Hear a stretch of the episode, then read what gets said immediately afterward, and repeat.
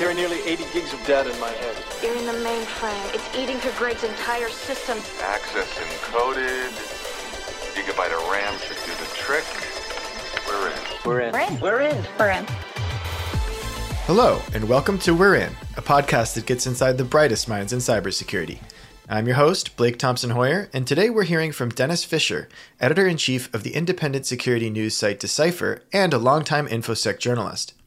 We'll talk about the state of cyber journalism today, reminisce on a few big stories, and dig into Dennis's background as a crime reporter and author. But before we jump into the conversation, let's hear a quick word from our sponsor. Confusion in the marketplace about which is the best method of security testing is so real. Bug bounty, pen testing, pen testing as a service, what do they all mean? We break it down in our latest playbook, Navigating the Security Testing Landscape, to demonstrate the strategic value of third party security testing. We cherry picked the best elements across the security testing market to incorporate into a strategic, comprehensive pen testing solution the Synack platform. Learn more at synack.com forward slash playbook. That's S Y N A C K dot com forward slash playbook. Thank you so much for joining us on the podcast, Dennis. Yeah, thanks for having me. I'm excited. I'm looking forward to it. Now, you co founded both ThreatPost and now Decipher and have been covering InfoSec in some capacity for, for over two decades. What are some of the biggest changes that you've witnessed in the beat since 2000 in the, in the Y2K bug era?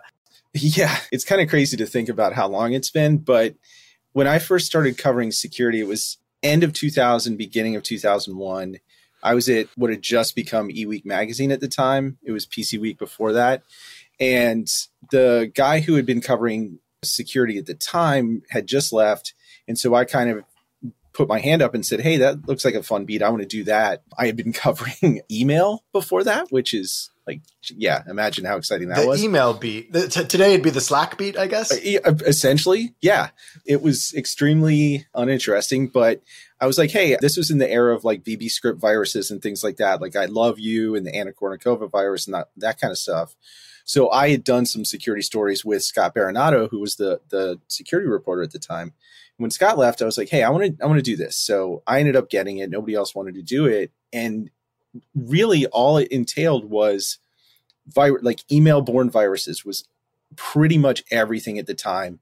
And then pretty quickly after that in like the 02 03 04 timeframe became the hey let's focus on how bad windows is and how bad internet explorer is and how many bugs there are in the software that we're all using and why is everybody in this monoculture and we're all exposed to these serious problems at the time.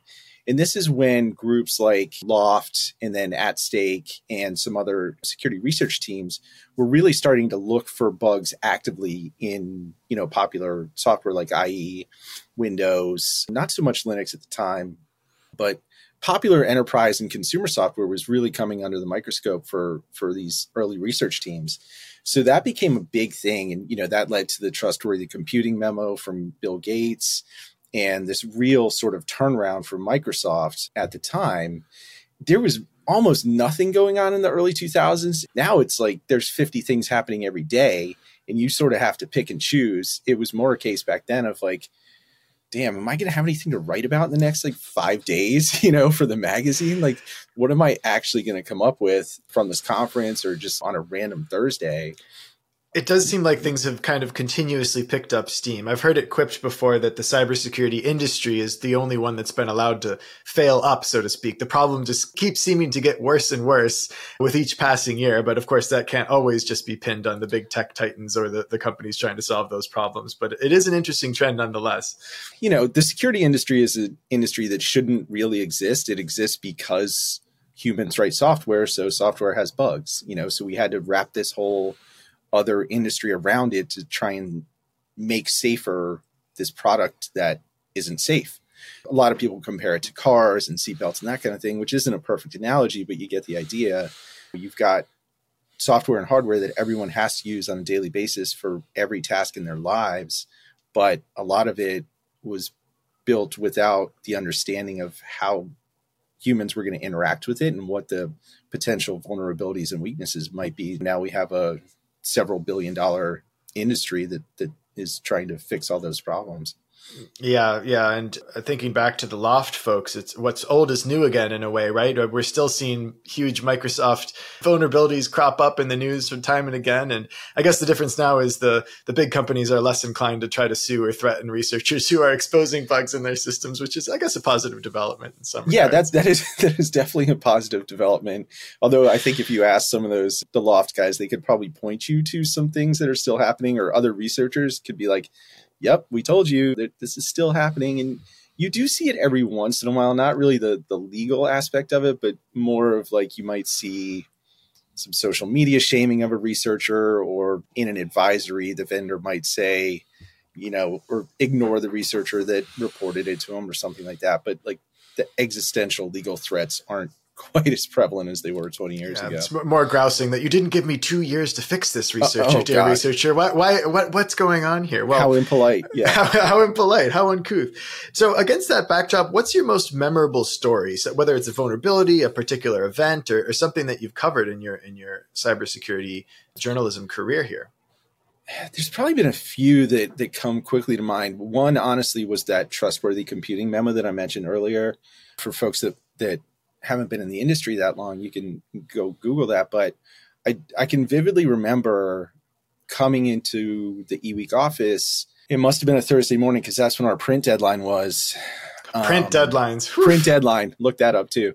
And seeing an email in my inbox, and it was from somebody I knew at Microsoft who had forwarded me this memo that Bill Gates had written, and I think sent out to the company the day before, or maybe maybe overnight, essentially saying, "Hey, listen, our customers are telling our telling us our software is not good enough, it's not secure enough, and they're running into big problems. And if we don't fix it, they're going to stop using us." And that led to essentially Microsoft taking a whole bunch of different actions. They set up the Microsoft Security Response Center as an eventual result of that. And like approximate effect was they stopped development on Windows at the time. I forget what version it was, probably XP, and just Sounds stopped about right. Stopped development on it and said, "Hey, listen, we're gonna we're gonna hard stop and we're gonna go back and add security features, look for problems, and sort of redo our development practices so that we're focusing on security first and not putting features and usability above everything else."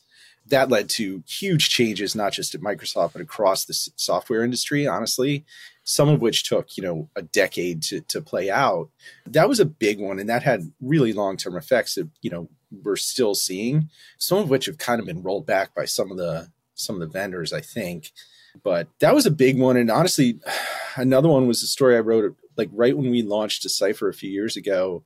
Was this oral history of the L0pht, which wasn't so much me writing it, but it was me, you know, talking to not just the L0pht members, but people who were around the the BBS and hacking scene at the time, you know, in the, the mid to late 90s and very early 2000s, and sort of chronicling not just the growth of the L0pht and the birth of that, but like how that spread its tentacles out into the larger cybersecurity world, the effects that all of these folks have had on the broader security and software worlds themselves. You know, if you go and look at what those folks have done over their careers, it's pretty wild. I know you had Space Rogue on here. A, a, Space Rogue, friend of the podcast. Yeah, and it is. It Yeah. is. uh, They are such a gold mine of the L0pht members. Such a gold mine of that cybersecurity history. The how we got here point exactly. It's and it is Yeah. so important. I think because in this industry you do keep seeing so many of the same mistakes repeated, Mhm. and you know, and so I, I do think revisiting that and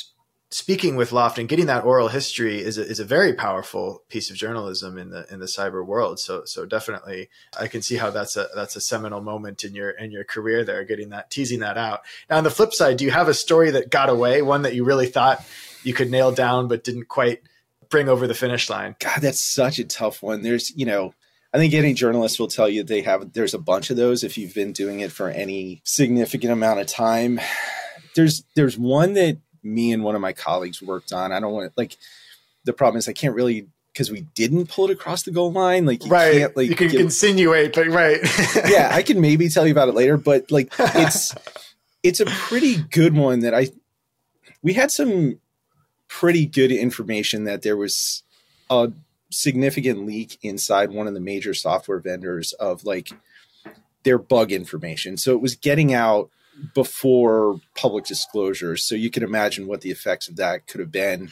You know, you could end up with, depending on how the leaks were happening, you could end up with cybercrime groups or even APT teams having access to a bug in, you know, software X before even, you know, maybe the development teams inside the company knew about it or before it was fixed obviously before a patch was available. So, dear listeners, you can't hear it, but I'm grimacing right now.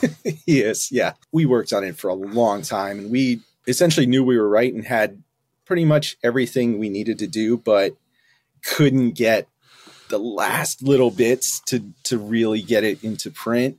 You know, it's still one of those things that that me and this person kind of talk about every once in a while and think, man, God, we're this close. You know, we could if we just, you know, we need like one more person to say, Yep, that definitely still bugs me. I think about it every once in a while, but well, maybe maybe stay tuned. Who knows? Maybe that'll still come out of the woodwork. I I do know probably for the better that you did wait for that to become fully ironclad, though, because as we just mentioned earlier in our conversation, some of the big software vendors can get litigious. So you definitely don't want to put out a put out a story that isn't hundred percent there on that. No, front. and that's also like the worst feeling as a journalist is if you put something out and then you get told that it was wrong or like you got some important facts like a little bit you're just like oh my god.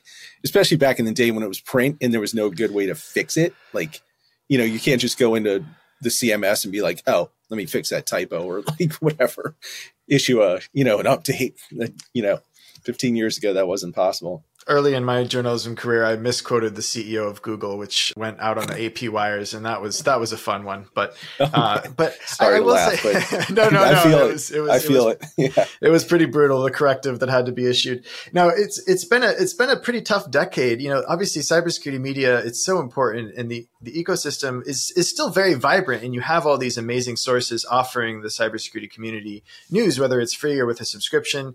But there, you know unfortunately, there have been a series of layoffs. There have been some buyouts and closures. Yeah. Protocol recently shut its doors, and more recently, the, the Washington Post Cybersecurity 202 folded into their technology newsletter. Where do you see the future of cyber journalism against this pretty challenging backdrop? Yeah, that's something I think about quite a lot, honestly. And and me and you know other journalists I know in the industry talk about quite a bit because we've all sort of had to adjust or make changes in our careers because a lot of us started in that world where there were big technology magazines that were you know had been around for a long time and were stable. And then within a couple a couple years that all deteriorated very quickly. So you move to online you know and some of us started our own things and, and stuff like that. And I was always really happy when I saw something like the the 202 or those other publications start. Like, great, let's get more people writing about this. More information is better for everyone. This is a really complex topic, and the more that we can make it, you know, understandable for um, general purpose audiences, the better off we all are.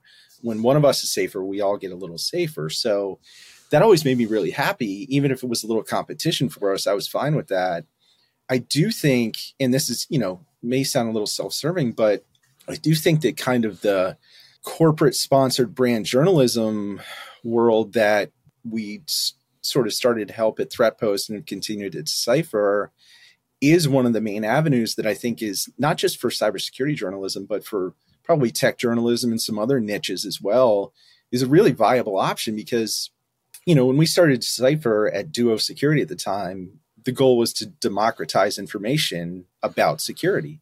We wanted to make it understandable and, and usable for for everyone, not just experts. You know, I'm not an engineer. I'm not an expert. I just, you know, been doing this for a long time. And most of the journalists that are covering this, you know, some have engineering backgrounds. Most of us are just writers. And I do think that that's one of the more viable pathways for cybersecurity journalism going forward because the, you know, media organizations, it's a tough go. Like advertising isn't there. The models are just so different now. It's really difficult to see. I mean, even in general purpose media, like Sports Illustrated just shut down like last week. Like that's been around for 60 years. What are we doing? Pitchfork You know? folded into GQ. I mean, there's all sorts of changes. Yeah, no, I, I hear you. stuff. And honestly, you're preaching to the choir there, talking about uh, editorially independent Yeah. publications that come in under the auspices of cybersecurity vendors in some cases. And I agree. You know that that is one avenue for getting important information out there. And I don't think that it's a model that automatically taints the the quality of the content. And I I think that's been a misconception. And I think actually you've seen in recent years amazing publications emerge like The Record by Recorded Future, like Decipher. To that rising tide lifts all boat point that you made, I think these all are so, so important for the ecosystem, especially when you consider that some of the traditional legacy media are struggling so much. Now, Yeah. I, I- I did want to speak to that editorial independence point. You know, Decipher does characterize itself as an independent editorial site that takes a quote practical approach to covering information security end quote. And you are published by this, you know, MFA focused cybersecurity company Duo, which is uh, pretty well known in the community. Mhm. How do you maintain that kind of editorial firewall, the sort of separation of church and state? Yeah, we've been really lucky with that. So when we started Decipher, it was myself and my colleague Fahmida Rashid, who were the two editors at the time. The sort of philosophy at the time was we're hiring you guys because you're good at what you do. Go do that. We're going to leave you alone. We want you to give our audience, our customers, information about security so that they're aware of the problems. And then if, you know, if we have something that can help them address those problems, all the better. But we just want more people to be aware of what the threats and the, the problems are out there. So we were acquired by Cisco not long after that, about a year after we started Decipher, I think, almost exactly a year.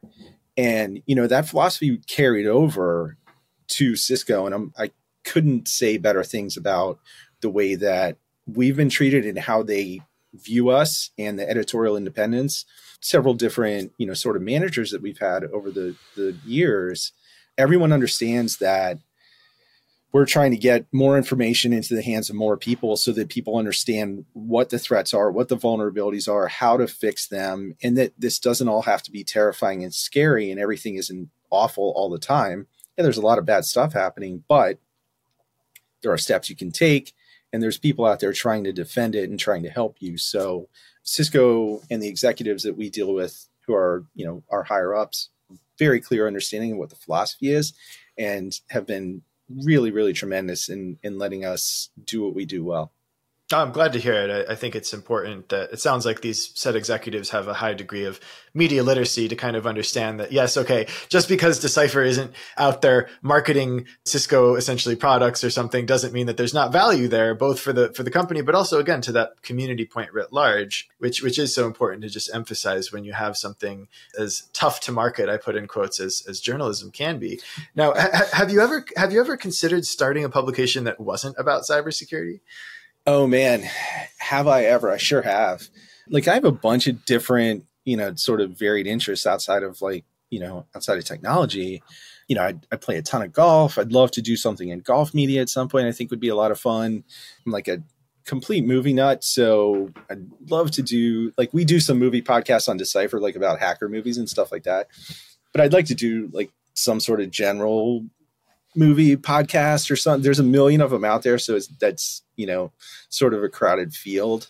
But writing wise, I don't know. Like as you know, man, like writing's hard. Like it's it's really hard. It's time consuming.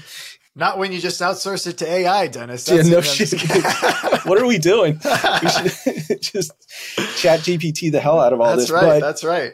I mean, I also like write books in my spare time. So by the time I'm done writing for work and then writing something, you know, some kind of fiction piece, I'm kind of exhausted. So like, even if I do feel like, hey, it'd be so fun to have like a golf media site or a movie media site or whatever, like then you think about what all that entails. You're like, I don't know, man.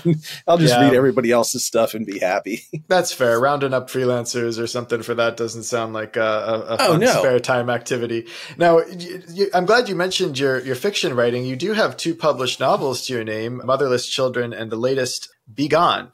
Yeah. How has your experience as a reporter and editor influenced your fiction writing? quite a bit actually i mean both stories have a little bit of a security element to them they don't like the the main plot points don't turn on you know, hacking or anything like that. But they do have like one of the characters in both books is essentially freelance hacker type who's, you know, involved in the stories. I definitely have used my background to kind of like inform the plots of those stories and just my experience as like a you know having been a reporter and editor for so long understanding the way that story structure works and the way to get bring people into a story and keep them there hopefully and you know communicate the ideas that i have over the course of you know 400 pages instead of like 1500 words. That was honestly a big challenge for me because you're so used to writing like you know okay you've got like maybe 45 seconds for somebody to read whatever it is you're writing on online right? But when i decided i wanted to write a novel i knew that i didn't really want to do a technology based ones like there's a bunch of people that do that kind of stuff really well but i wanted to kind of like step back from what i write about every day to sort of like i've always loved crime novels and like murder murder mysteries and that kind of stuff anyway so i was like you know what let me let me try that see if i can see if i can do it and I really enjoyed it. So it's something I'm I'm happy I, I got to do and got a third one. It's sort of in progress. I don't know. Things take time, but you know, hopefully in okay, the next okay few ready months. to, ready ready to roll out. Got some working titles already, or still still a little uh, I still a little too early to say. I tend to wait until the end and, and see if I can come up with a few that might work and then close my eyes and point to one on a list and be like, yeah, let's let's go with that. Can we expect more juicy crime plotting related to it, or Definitely. Yeah. Okay, okay. I, I think I, you know, I figured out I have one thing that I'm good at, and so I might as well stick with that. I'm not, you know, I'm not if it writing broke, any. don't fix it? Yeah, yeah. There's no romance novels in my future. I don't think. Well, you did start off your journalism career covering crime too, which is interesting because there are, you know, quite a few parallels between the cyber and crime world. I'd be curious to hear your thoughts on, you know, what similarities you see between those beats of, of violent crime and cyber crime. And, you know, there are there are some places where they overlap. Like uh, Andy Greenberg's Tracers in the Dark book comes to mind of Yes. kind of the world of like cryptocurrency, dark web marketplaces, and you do get these, you know, knock on the door, bang bang arrests, and all kind of wild physical violence that can offshoot from that. Uh, what are your thoughts on those two disparate areas of crime? they're both really interesting to me on a on a in a few different ways. I mean, one of the things I really liked about when I was a daily newspaper reporter covering crime was it was something different every day. You never knew when you walked into the office or the courthouse or whatever that morning what what the day was going to bring. You never knew. So that was always cool to me. It wasn't like going to a city council meeting like every Tuesday night and like, you know, you know what the agenda is. So it was always something different and that's certainly how the security beat works too. Like you never know even from hour to hour what what you could be writing about or talking about so i love that. And honestly like like you mentioned in the last yeah probably eight to ten years the overlap between cybercrime gangs and traditional you know whatever you want to call it real world crime has certainly it was always there from the beginning because some of the early you know cybercrime groups were associated with you know organized crime groups especially in you know russia and other places and that's still true but it's become much more of a, a overlap. You know that venn diagram is much tighter now uh, especially with the cryptocurrency world. You mentioned andy's book which is amazing. He's written a couple of others that sort of look into that as well.